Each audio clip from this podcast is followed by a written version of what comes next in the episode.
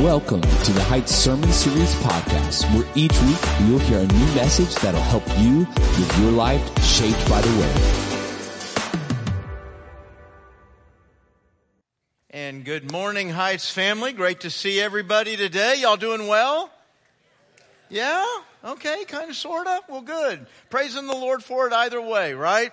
Hey, as uh, Dale prayed a moment ago, Pastor Rico's going to come in just a moment and uh, be preaching for me today. We had a busy week of travel and traveling all day yesterday, and so he's uh, sliding in there for me and already has had a phenomenal service earlier. But a couple of quick announcements. One, yes, we're having our Israel information meeting. If you're interested in going to Israel next March, we're having a meeting right after this service in C121. And uh, the response so far is a little bit more than what we thought. We've are just today having the informational meeting, and we've already received uh, deposits for one third of what we can take. So there seems to be a lot of excitement about this. So if you're at all interested, it doesn't cost anything to go to the meeting. If you want to learn a little bit more about that uh, and going to Israel next month, uh, or not next month, next March, uh, come check that out. Uh, also wanted to give you just a, uh, a quick update on uh, kind of last last week and our, our offering. First of all, just excited to be able to say this after two years of where we've been with COVID and everything. Uh, we had almost 3,200 people here for Easter weekend. Isn't that awesome?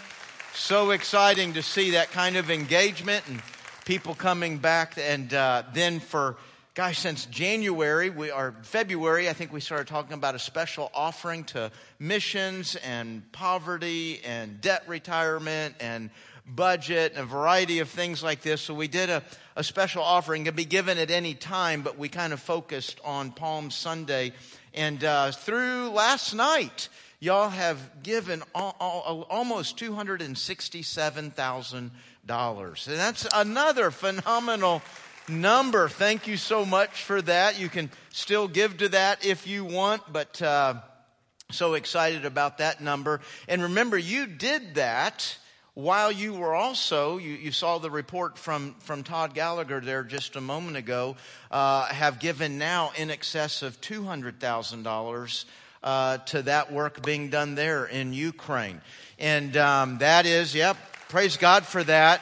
Um, you know, that's a lot of money going in a lot of different directions. Uh, just want to assure you again, Todd is working with a lawyer, with an accountant, with the government at all, making sure how that money is being accounted for and how it is being used. And uh, just a, a, great work is being done there with that. So just kind of want to let you know where we were uh, on all of those things. I will be back in the pulpit next week. We're starting a new series. Uh, we're going to start with the Great Commandments. Uh, there's two of them, and then those two great commandments are a summary of the Ten Commandments. And so we're going to start next week and go all the way, I think, about to the end of July. Uh, is how long we'll be looking at these and seeing, And I, I, hope you're as excited as I am to see that God's goodness and kindness and grace in giving us these commandments. Uh, they're not about restricting anything in your life. They're about giving you life. So we're going to spend a, a several months studying the Ten Commandments, the Great Commandments, and what God has for us and all of that. Today, again, Pastor Rico, you come on up, and uh, you, I, I sat down next to him this morning, and I thought, oh my God, we're, we're dressed almost identical, down to the shoes, and so, uh, and then I realized he didn't want y'all to get confused. He, he wanted to confuse y'all, and, and not know that there's somebody different preaching today. so uh, good to have you, Rico. Good morning, church. God is an awesome God, isn't He? I tell you, and just to see the great things that He's doing, it just reminds us that, uh, you know, God is still blessing us and we still see the hand of God. Amen. And that's something that's good to know in the midst of all that's going on in the world today. Just the death and destruction and war and pandemic and mass shootings and just everything that's going on. It's good to know that we still see the, the hand of God.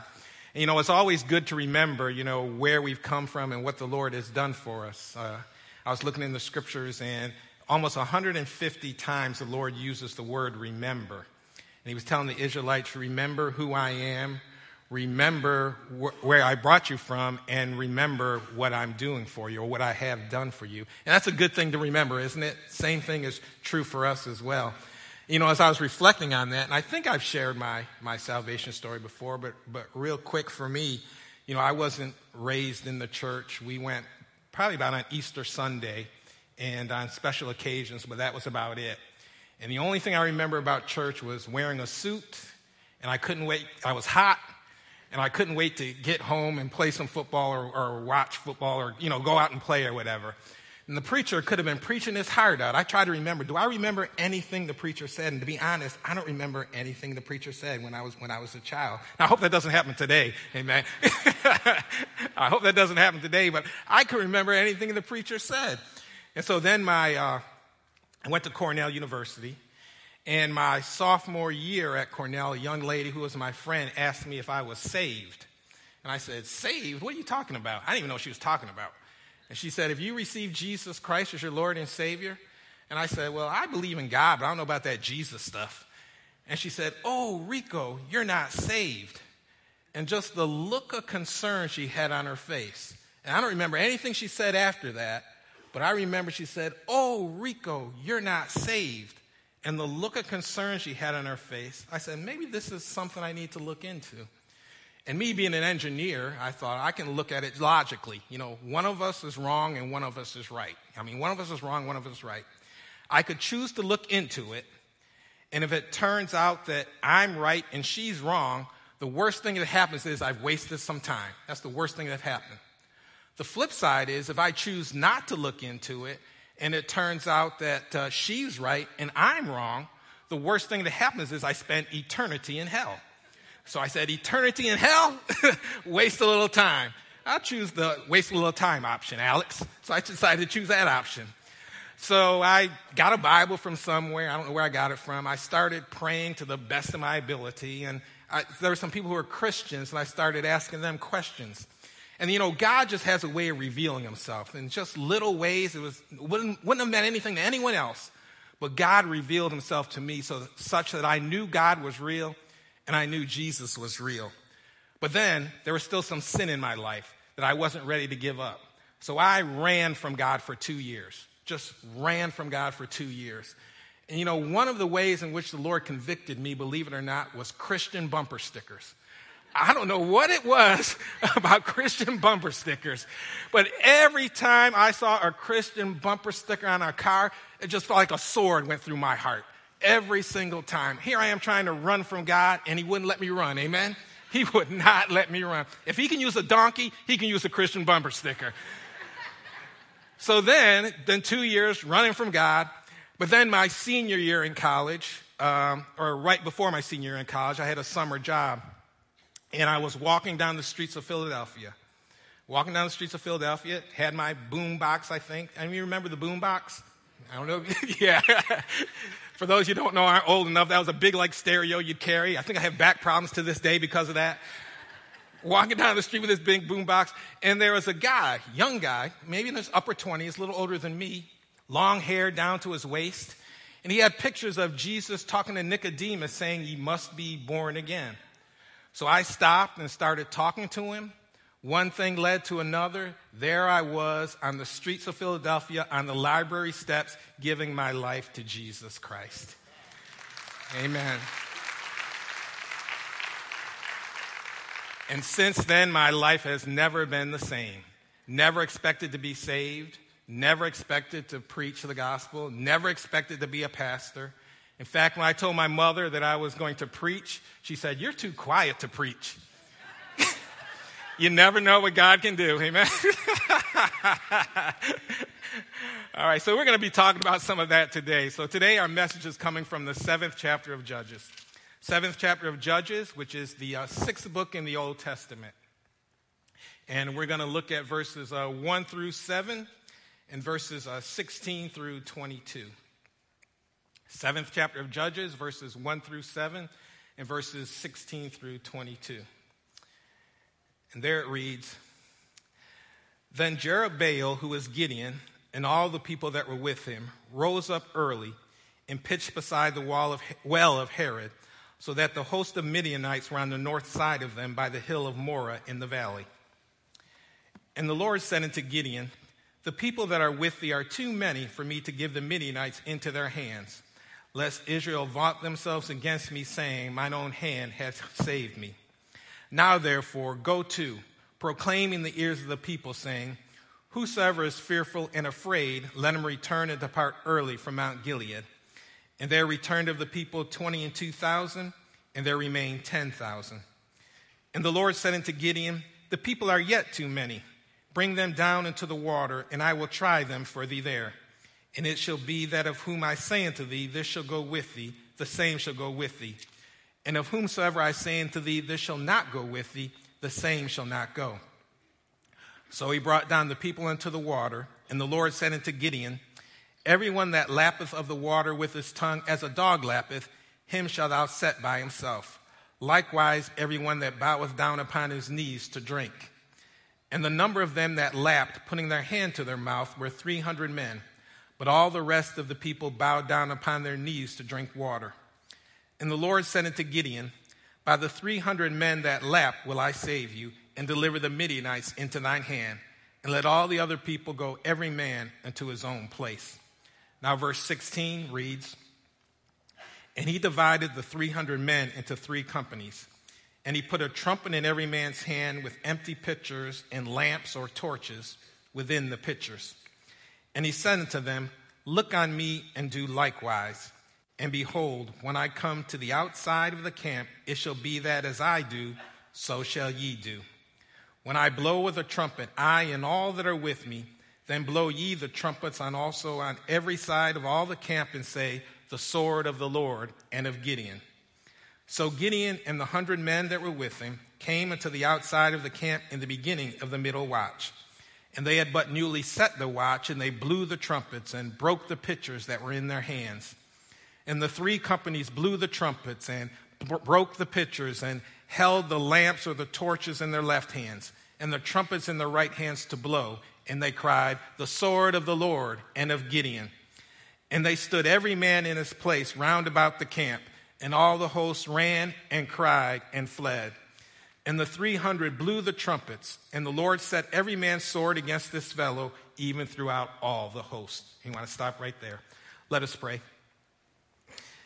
Heavenly Father, it's again, Lord, we just, uh, just thank you, Lord, for you just being God, Lord, and just all the many, many, many blessings, Lord, you have bestowed upon us, Lord. Lord, as I stand here this morning, Lord, I just, just want to say thank you, Lord. And, and I'm sure everyone under the sound of my voice just want to say thank you, Lord. And thank you, Lord, for giving me the opportunity to share your holy and your precious word.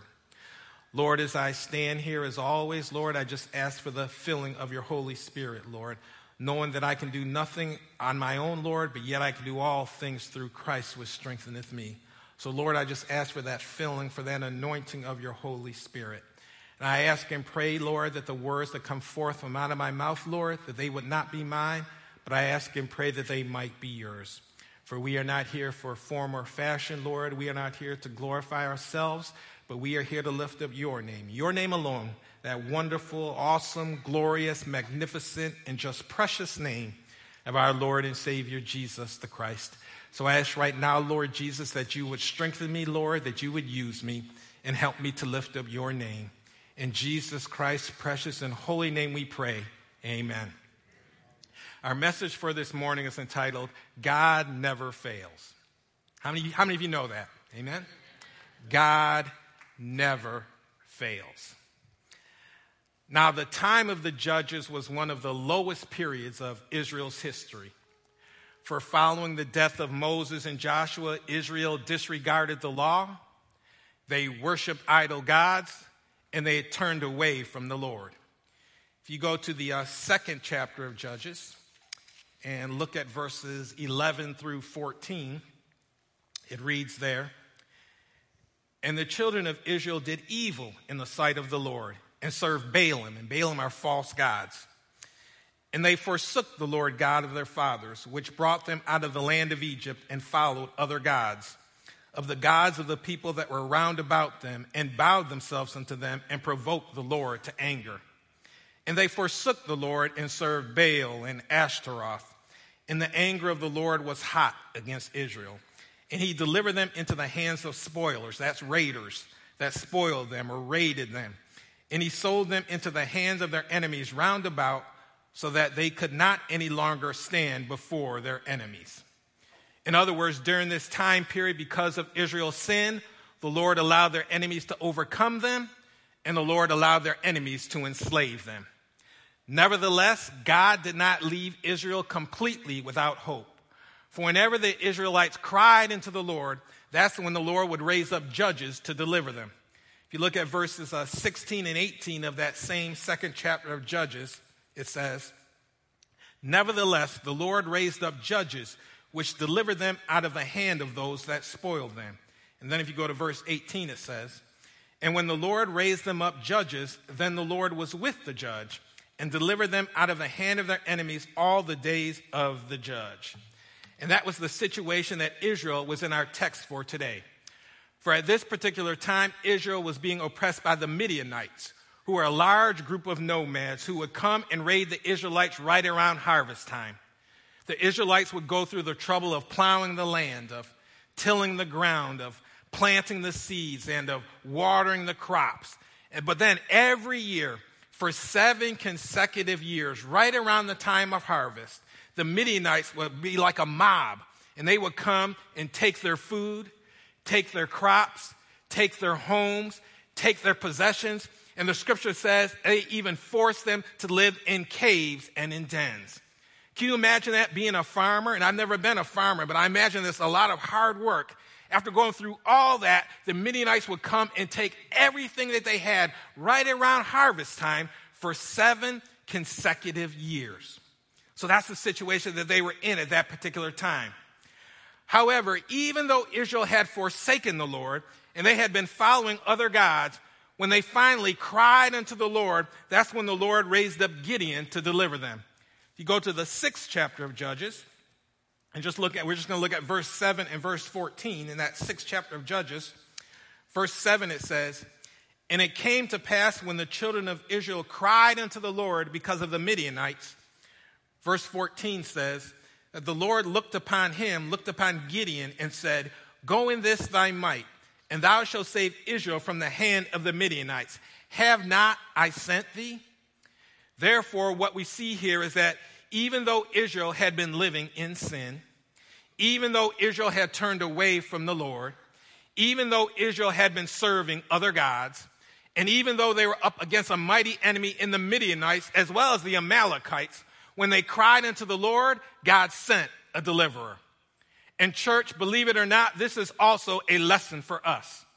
For even though we're living in a world that's living in sin, even though we're living in a world that's turned away from the Lord, even though we're living in a world that's serving other gods, and even though we're up against a mighty enemy in the devil, did you know if we cry unto the Lord, we will realize He has sent an even greater deliverer than Gideon to save us? For church, Jesus Christ is our great deliverer.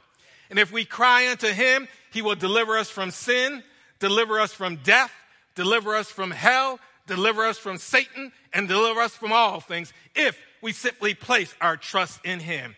And that's why it's good to know that we have a mighty deliverer in Jesus Christ. For God never fails.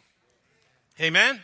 He never fails. Not one time. Think about that. Not one time from all eternity, God never fails.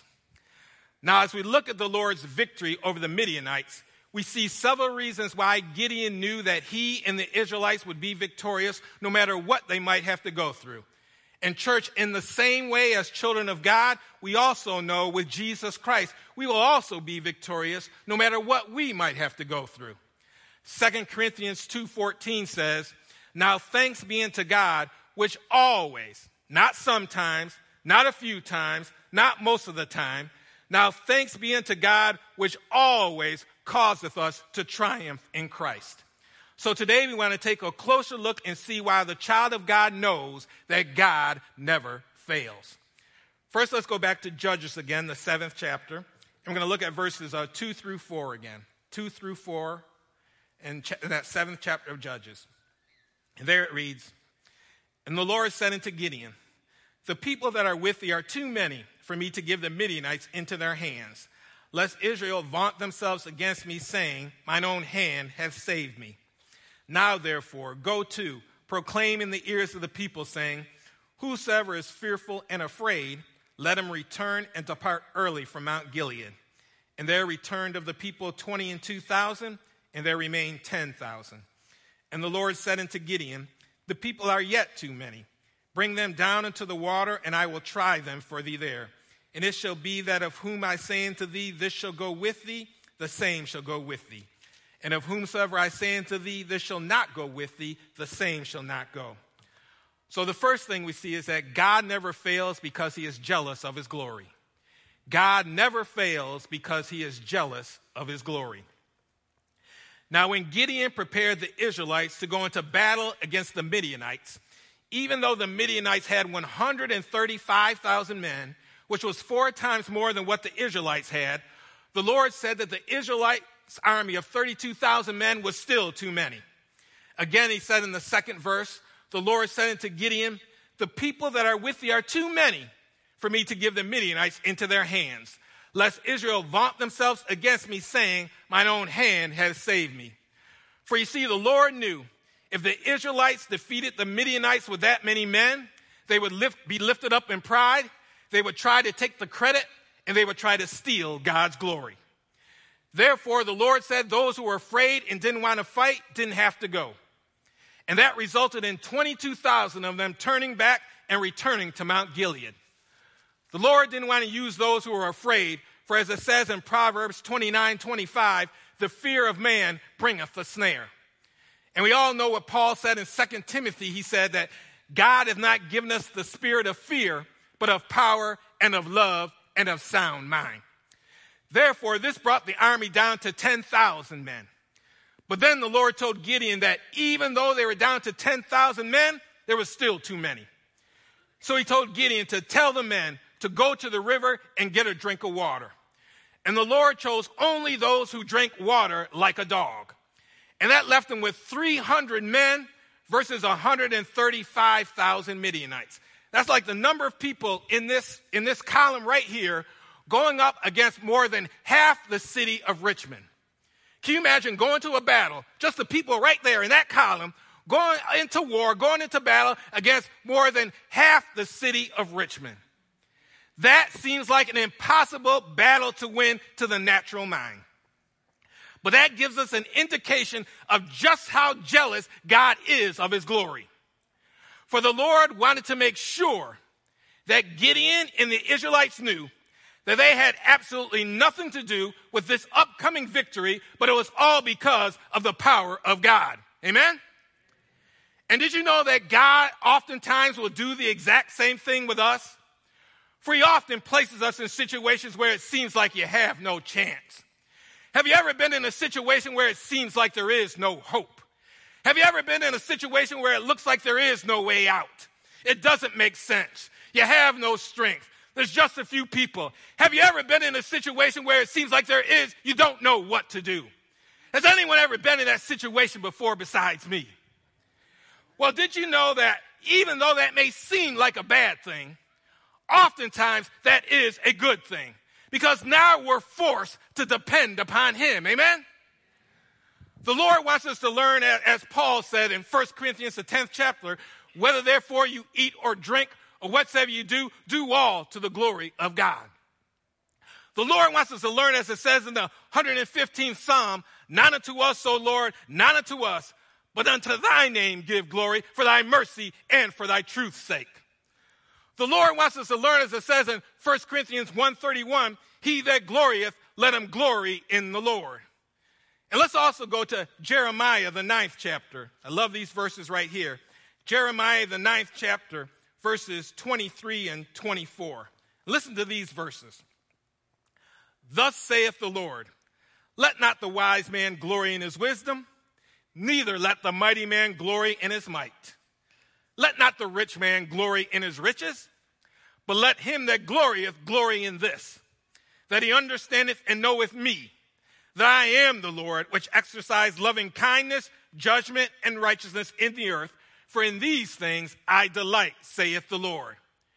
And, church, that's why the Lord will often weaken us until we have no strength.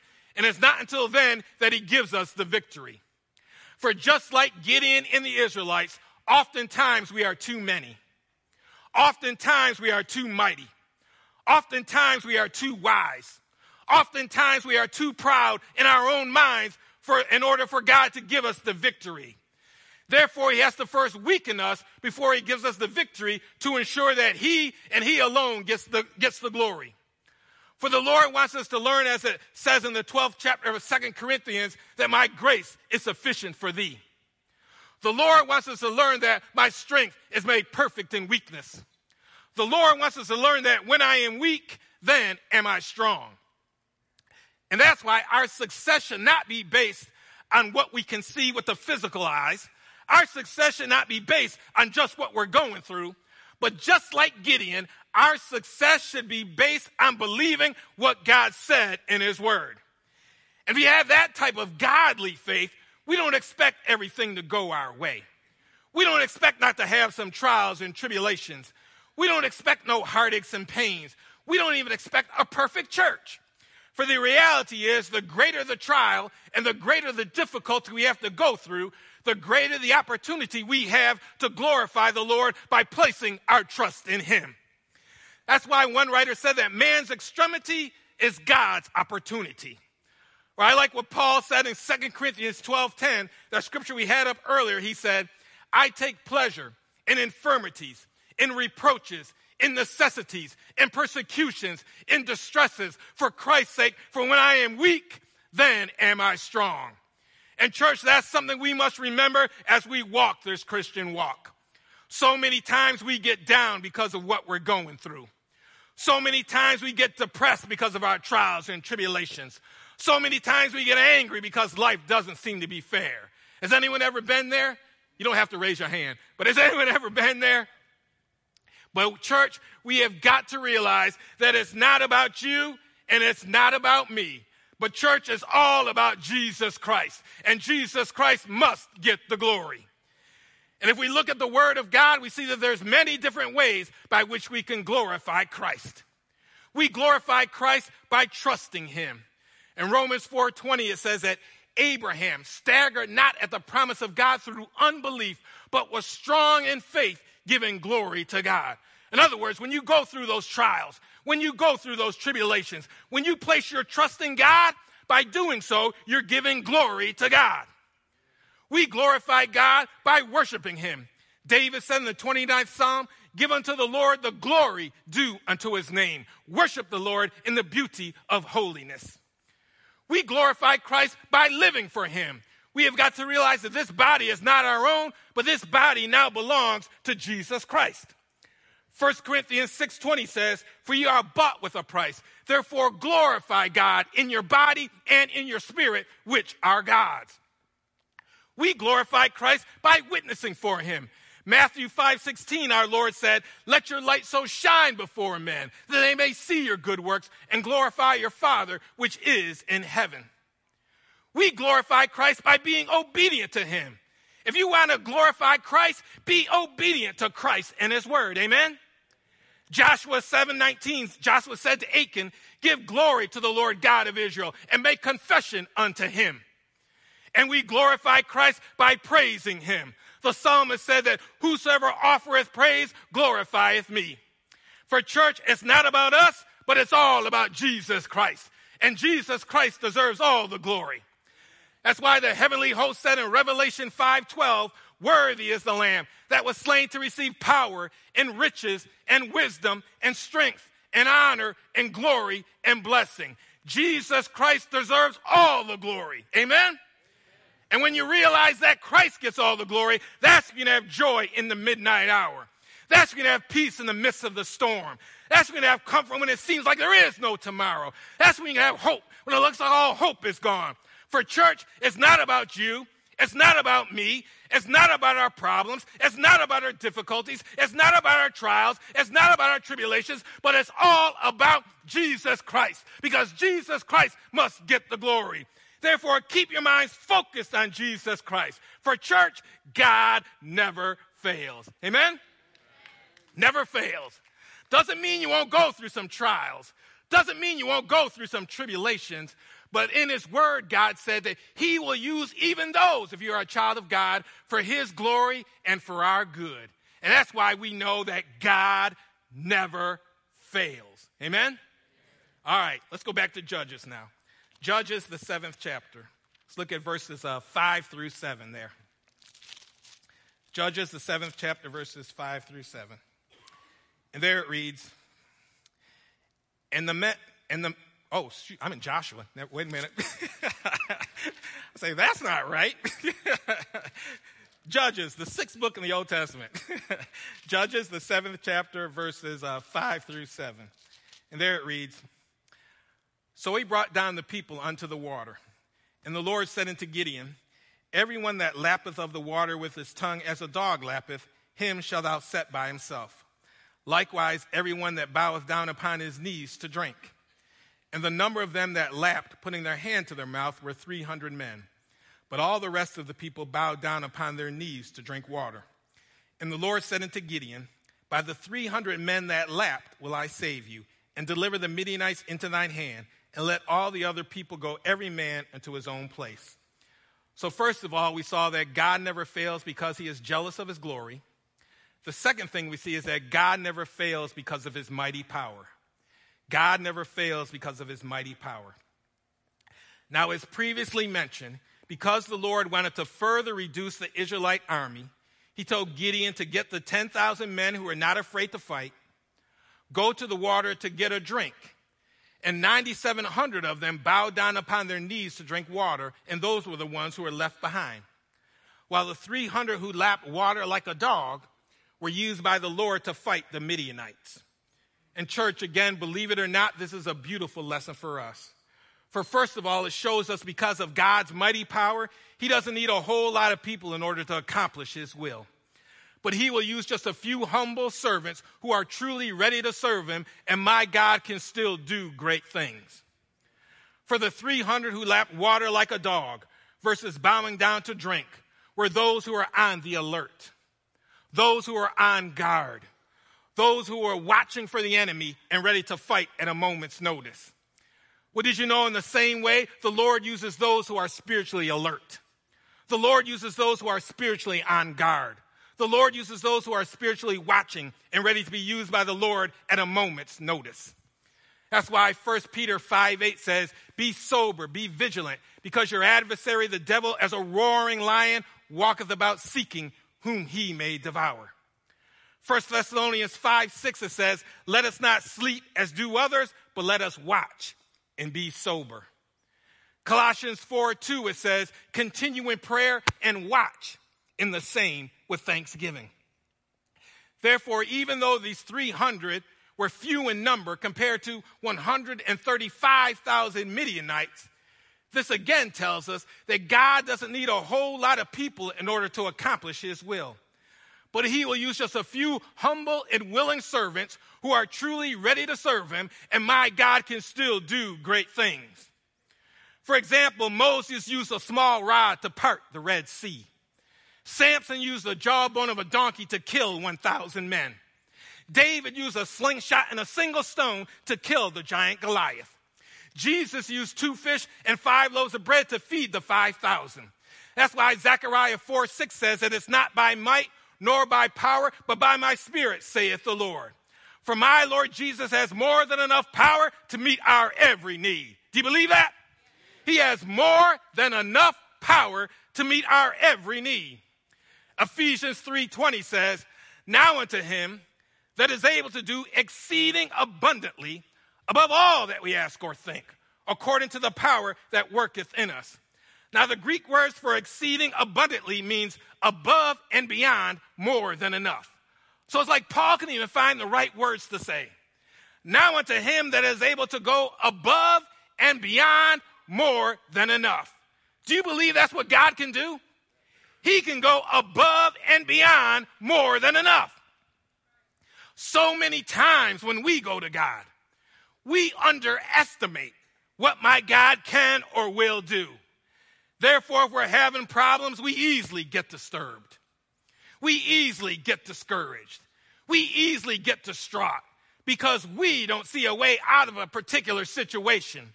And we don't believe that my God can or will help. But we need to realize that my God has more than enough power to meet our every need. Amen? More than enough power to meet our every need. This God who created this universe, more than enough power to meet our every need. Philippians 4:19, but my God shall supply all your need according to his riches and glory in Christ Jesus. My Lord Jesus, if he chooses to, can heal you when you're sick. My Lord Jesus can comfort you when you're lonely.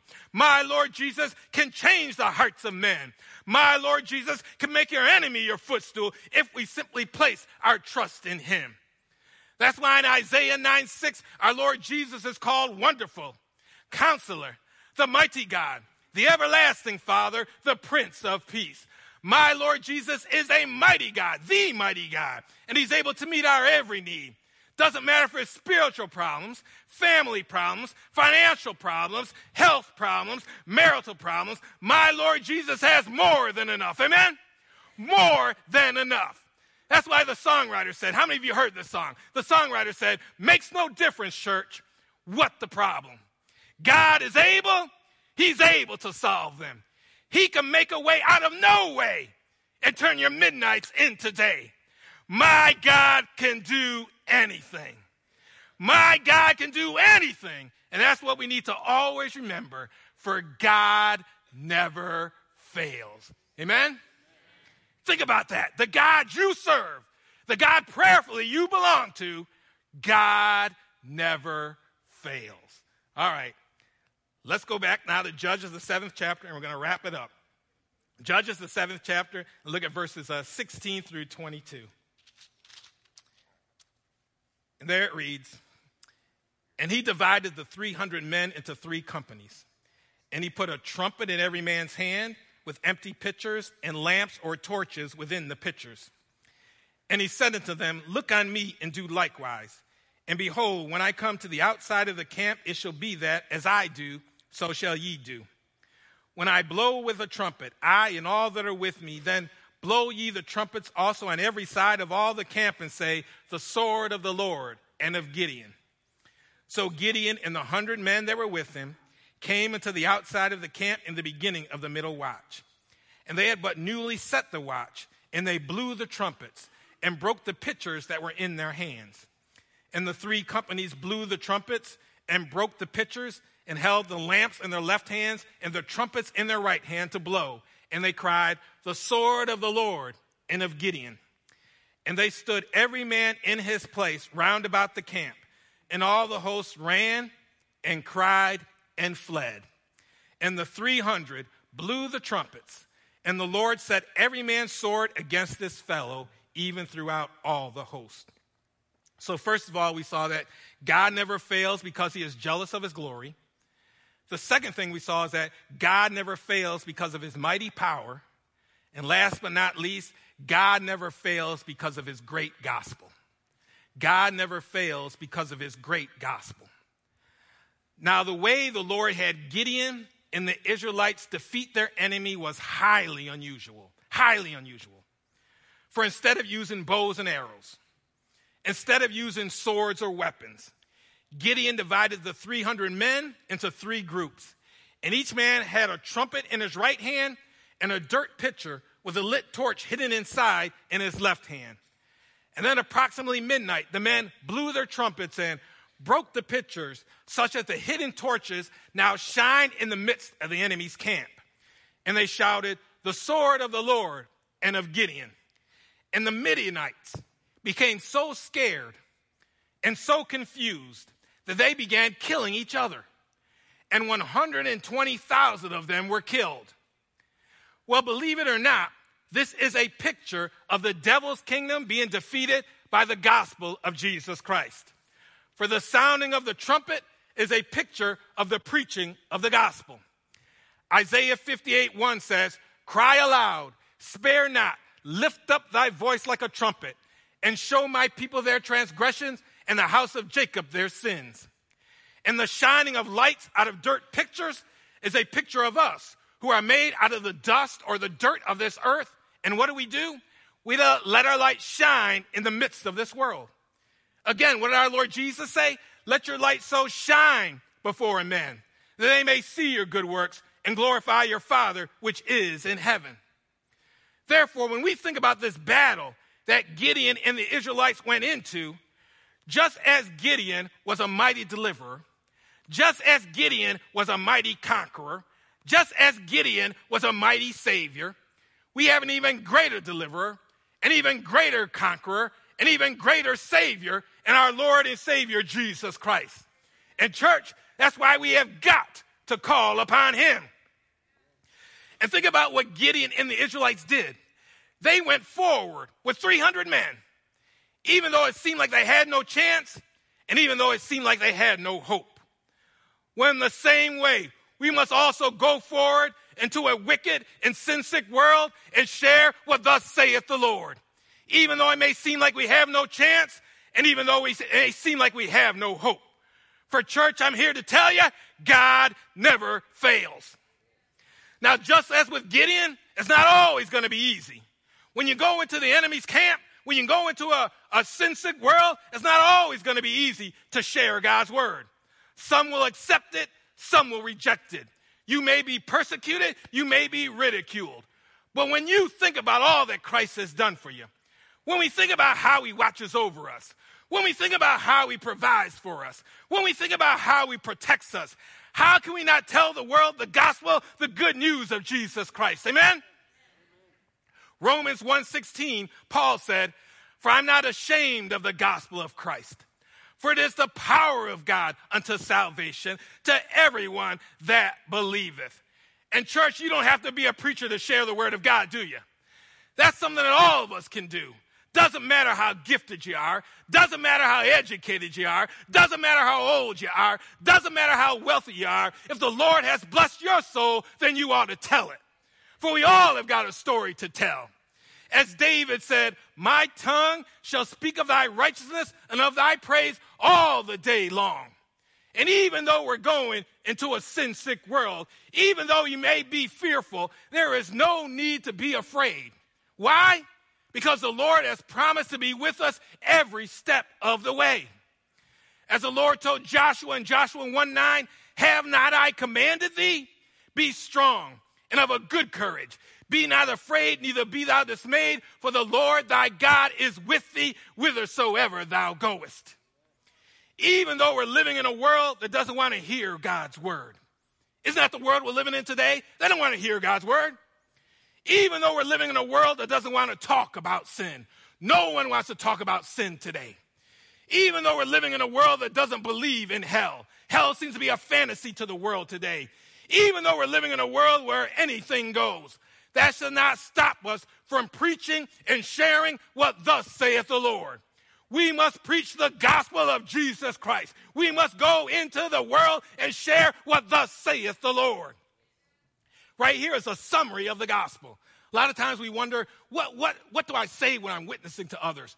That right there is a summary of the gospel of Jesus Christ. Romans 3:23, all have sinned and come short of the glory of God. You've sinned, I've sinned, the Pope has sinned, President has sinned, all have sinned and come short of the glory of God. And the first part of Romans 6:23 says the wages of sin is death. That means the payment the penalty, the punishment for sin is death. And that's not just physical death. Death actually means separation. But that's also spiritual death or eternal separation from God in hell. And that's why Luke 13, 3, our Lord said, Except you repent, ye shall all likewise perish. But thanks be to God, that's not the end of the story. Amen? That is not the end. For the good news, John 3, 16, for God so loved the world that he gave his only begotten Son that whosoever believeth in him should not perish, but have everlasting life. Therefore, Romans 10 9, therefore, if thou shalt confess with thy mouth the Lord Jesus, and believe in thine heart that God hath raised him from the dead, thou shalt be saved. Amen? And this is the only way. For our Lord Jesus said in John 14 6, I am the way, the truth, and the life. No man cometh to the Father but by me. That right there is the gospel, the good news of Jesus Christ that we must share with the world. For we must tell the world that going to church won't save you, getting baptized won't save you, Taking communion won't save you. Being a good person won't save you. Singing in the choir won't save you. Being an usher won't save you. Giving to charity won't save you. Being a missionary won't save you. Preaching behind the pulpit won't save you. But the only way to be saved is we must receive Jesus Christ as our Lord and Savior.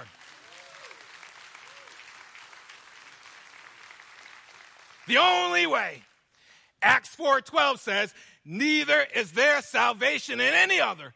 For there is none other name under heaven given among men whereby we must be saved. And that's why Paul told Timothy, preach the word. Be instant in season out of season. Reprove, rebuke, exhort with all long suffering and doctrine. We've just got to preach Jesus Christ and let God do the rest. For contrary to the, what this world might think, my Lord Jesus is not just a baby born in a manger, and he's no longer hanging on the cross. He's not in the grave, and he's no longer dead. He's not just a prophet, and he's not just a man. But the Jesus I serve is the Almighty God Himself. Amen? He is the I am that I am. He says, I am the bread of life. I am the light of the world. I am the true vine. I am the only door. I am the living water. I am the good shepherd. He is the bright and morning star, the Alpha and Omega, the beginning and the end, the first and the last, the ancient of days, the eternal one, the almighty God. He's King of kings and Lord of lords. That's the Jesus that I serve. He's King of kings and Lord of lords. And that's what we've got to share with the world for God never fails. Amen? Amen? Never fails. Amen. Amen. Let us pray. Heavenly Father, I just thank you, Lord, that we serve a God who never, ever, ever fails. From all eternity, Lord, everything is under your power and everything is in your control. And that's because of that, Lord, we know that we serve a God who never fails. There might be some who don't know Jesus Christ as their Lord and Savior, Lord. And I just pray that if there is, are any under the sound of my voice who don't know Him as their personal Lord and Savior, I just pray right now that hearts might be convicted, Lord, that hearts might be touched, Lord, that they might come crying out and say, What must I do to be saved? And prayerfully, we will let them know that the wages of sin is death, but the gift of God is eternal life through Jesus Christ our Lord. Lord, I just thank you, Lord, in the midst of our trials and tribulations, Lord, in the midst of a wicked, sin sick world, in the midst of all that we see going on in the world today, we serve a God who never fails. We thank you, Lord, for reminding us of that, Lord, and we pray because of that, Lord, we can always place our trust, our faith, and our hope in you. In Jesus Christ's name we pray. Amen.